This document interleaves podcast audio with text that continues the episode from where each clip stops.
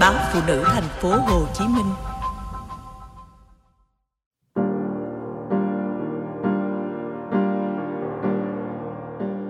Dân ta không biết sử ta thì tra Google. Tôi may mắn khi ngay từ thời tiểu học được học những thầy cô có kỹ năng dạy môn lịch sử. Những kiến thức thầy cô truyền đạt không giúp tôi kiếm cơm vì sau này tôi đi theo ngành kỹ thuật, nhưng đã giúp tôi sống tốt hơn. Ít ra là hưởng thụ trọn vẹn hơn khi đọc sách, xem phim, xem kịch hoặc ngắm nhìn những danh lam thắng cảnh, di tích lịch sử khi đi du lịch sau này. Tôi và các bạn đã từng im phăng phắc khi nghe thầy giảng về nhà Trần ba lần đánh thắng quân Mông Cổ, từng tin rằng mình có thể dùng dao tích vào cánh tay hai chữ sát thác như binh lính nhà Trần, hay hào khí dân tràn khi thầy đọc cho nghe hịch xuất quân của vua Quang Trung, đánh cho sử tri Nam Quốc Sơn Hà chi hữu chủ. Yêu sử là vậy, nhưng đến các kỳ kiểm tra, kỳ thi môn sử là một môn khó nhằn cho những học sinh không thích học thuộc lòng những sự kiện đi theo ngày tháng như tôi. Lúc còn nhỏ, tôi chỉ thích những bài học về đánh quân Mông Cổ, chiến thắng quân Minh hay vua Quang Trung đại phá 20 vạn quân nhà Thanh. Những bài lịch sử về văn hóa, kinh tế, xã hội thời kỳ nào đó ít được tôi chú trọng. Khi lớn lên, tôi mới hiểu, để dân tộc Việt Nam lúc nào cũng tự cường, sẵn sàng kháng chiến chống giặc là nhờ có những thời gian các triều đại cầm quyền chăm lo phát triển kinh tế, văn hóa của đất nước. Tôi không dám phản bác ý kiến cho rằng xong 9 năm phổ thông, học sinh đã hoàn thành nội dung giáo dục cơ bản, trong đó có môn lịch sử, đảm bảo yêu cầu phát triển phẩm chất, năng lực cốt lõi. Bằng trải nghiệm của mình, tôi không tin những chàng trai, cô gái 15-16 tuổi hiểu rõ hết lẽ thịnh suy từng triều đại của nước nhà. Lịch sử đâu chỉ là tiếng trống xung trận hay khúc ca khải Hoàng khi đuổi sạch quân xâm lược. Lịch sử còn là những lý do xuất hiện cương cảng sầm quốc xa xưa như Hội An, Phố Hiến, những bộ luật Hồng Đức, luật Gia Long được biên soạn như thế nào, mang lại lợi ích gì? Hay là hoàn cảnh hình thành trung tâm sản xuất gốm nổi tiếng như Bắc Tràng, Chu Đậu? Nếu 3 năm cấp trung học phổ thông được học lịch sử kiểu khác với học thuộc lòng thời gian sự kiện để rồi lại quên sau khi kiểm tra, sau khi thi, tôi tin rằng môn học đó sẽ mang lại tình yêu quê hương đất nước sâu đậm, cũng như trang bị cho các bạn trẻ sắp vào đời ý thức trách nhiệm với gia đình, xã hội, quê hương đất nước như người xưa dạy, thất phu hữu trách. Theo tôi, không nên đưa lịch sử làm môn học tự chọn ở bậc trung học phổ thông. Cần thiết nhất là phải thay đổi cách dạy, cách kiểm tra, cách đánh giá kiến thức môn sử trong các kỳ thi. Có như vậy, môn sử mới trở thành môn học được yêu thích không cần phải đánh đo bắt buộc hay tự chọn. Bây giờ, người ta thường đùa Dân ta phải biết sử ta, cái nào không biết thì ra Google. Tôi không tin bàn phím và những cái click chuột có thể thay thầy cô giáo truyền đến học sinh niềm tự hào, lòng yêu quê hương và ý thức sống có trách nhiệm với đất nước.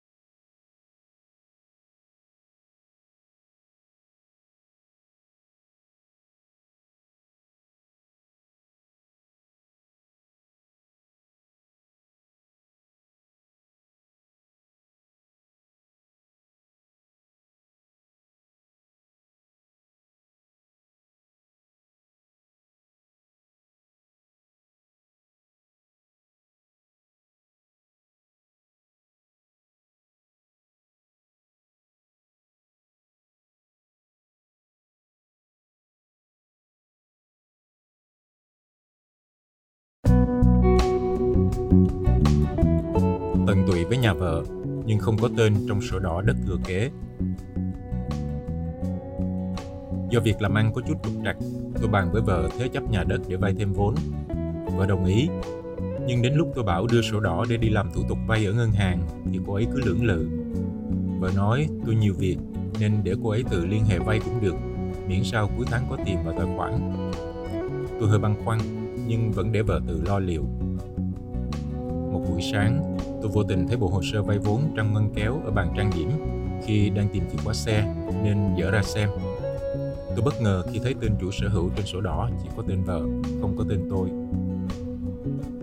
Lúc đó, vợ vào phòng, nhìn thấy tôi đứng ngẩn người, trên tay cầm tập hồ sơ với luống cuốn giải thích. Em định khi nào xong việc đã rồi nói với anh. Tôi hỏi, em đi chuyển tên sổ đỏ lúc nào mà anh không biết? Vợ ấp úng, mẹ bảo không cần nói với anh, chỉ mình em đứng tên cũng được. Nghe câu nói đó, tự nhiên tôi thấy hụt hẫng trong lòng. Tôi ở tỉnh xa về thành phố học đại học rồi lập nghiệp, lấy vợ. Vợ là bạn chung lớp đại học với tôi. Tính cách cô ấy hiền lành, có phần yếu đuối. Nhà vợ có ba chị em gái, vợ là con út trong gia đình. Khi chúng tôi làm đám cưới, hai chị gái đã lập gia đình nên ba mẹ vợ muốn tôi ở rể. Tôi thì không ngại việc đó vì rất hợp tính với ba vợ, dù lúc đó đã mua được một căn chung cư ở ngoại thành bằng số tiền tự tích lũy và ba mẹ phụ giúp thêm Đến khi vợ tôi sinh hai đứa con liên tiếp nhau thì nhà cửa trở nên chật chội. Ba mẹ vợ có đề nghị tôi bán căn chung cư đang cho thuê, góp tiền làm lại nhà mới khang trang, rộng rãi để cả nhà cùng ở. Lúc ấy tôi không suy nghĩ nhiều nên đồng ý bán để lấy tiền xây nhà. Vả lại, trong những lần hàng huyên tâm sự, ba vợ nói muốn nhờ tôi cán đáng việc thờ tự vì ông không có con trai. Căn nhà mới ba tầng xây chưa xong thì ba vợ bị bệnh qua đời. Trước đó, ông có làm di chúc để lại đất đai cho các con. Các chị nhận phần đất ở chỗ khác. Riêng chúng tôi nhận phần đất nhà đang ở, gánh trách nhiệm phụng dưỡng ba mẹ và lo thờ tự. Ba vợ có dặn, phần đất này do tổ tiên để lại, chỉ ở chứ tuyệt đối không được bán. Vợ chồng các chị gái của vợ thì lần lượt làm sổ đỏ riêng rồi bán đất. Còn vợ tôi nói nhà mình ở để từ từ chuyển tên cũng được. Cho đến lúc tôi nhìn thấy sổ đỏ mới biết vợ đã âm thầm chuyển sổ mà không nói gì với tôi. Khi tôi hỏi, vợ thật thà nói ý định đó do mẹ sắp xếp. Mẹ vợ không muốn tôi đứng tên chung vì nếu rủi ro mà vợ chồng ly hôn, tôi sẽ không thể tranh chấp đòi chia tài sản. Lý do bà đưa ra là vì mảnh đất hương hỏa không được bán nên phải đề phòng. Tôi nghe vậy, lòng tràn ngập sự thất vọng. Suốt 12 năm làm rể, tôi chưa từng nề hà gì với nhà vợ, thậm chí chăm sóc ba mẹ vợ hơn cả ba mẹ mình. Khi ba vợ ốm nặng, nằm liệt giường, một mình tôi vệ sinh tắm rửa hàng ngày, Đến lúc ông mất, tôi cũng đứng ra lo liệu chu toàn mọi việc. Tết nào vợ chồng cũng đón Tết ở nhà ngoại, sau đó mới về quê nội. Ngay cả tiền xây nhà cũng phần lớn là tôi lấy tiền bán chung cư. Ba mẹ vợ chỉ góp một phần nhỏ. Tôi không tính toán vì biết lương hưu của ba vợ thấp, mẹ vợ lại không có lương. Từ ngày ba vợ mất, vợ chồng tôi chăm sóc mẹ chu đáo, còn các chị thì chỉ thỉnh thoảng về chơi. Mỗi lần họ hàng đến chơi khen tôi giỏi, lo liệu không khác gì con trai trong nhà thì mẹ vợ nói bóng gió, tôi nhận thừa kế nhà cửa thì có trách nhiệm cán đáng việc nhà vợ. Mẹ biết tôi phát hiện ra chuyện sổ đỏ chỉ có tên vợ thì vội vàng giải thích. Làm vậy để thủ tục thừa kế đỡ phức tạp, sau này mẹ mất thì chỉ cần thêm tên tôi vào. Tôi nghe mẹ giải thích thì chỉ cười vì biết mẹ vợ nói dối. Tôi không trách vợ vì biết cô ấy chỉ làm theo sự sắp xếp của mẹ. Điều tôi buồn là cách hành xử của mẹ vợ. Bao nhiêu năm mẹ sống cùng chúng tôi, hiện giờ bà cũng không có thu nhập gì, phụ thuộc hoàn toàn vào con cái. Vợ tôi sợ tôi nổi giận, quế hẹn ngày đi làm lại thủ tục chuyển quyền sở hữu đất sang hai vợ chồng ngay. Nhưng tôi nói cứ để xem ý mẹ thế nào. Tôi không muốn vợ và mẹ lục đục, bởi việc đứng tên sổ đỏ với tôi lúc này chỉ có ý nghĩa về mặt pháp lý, còn tình cảm thì đã vơi đi rất nhiều.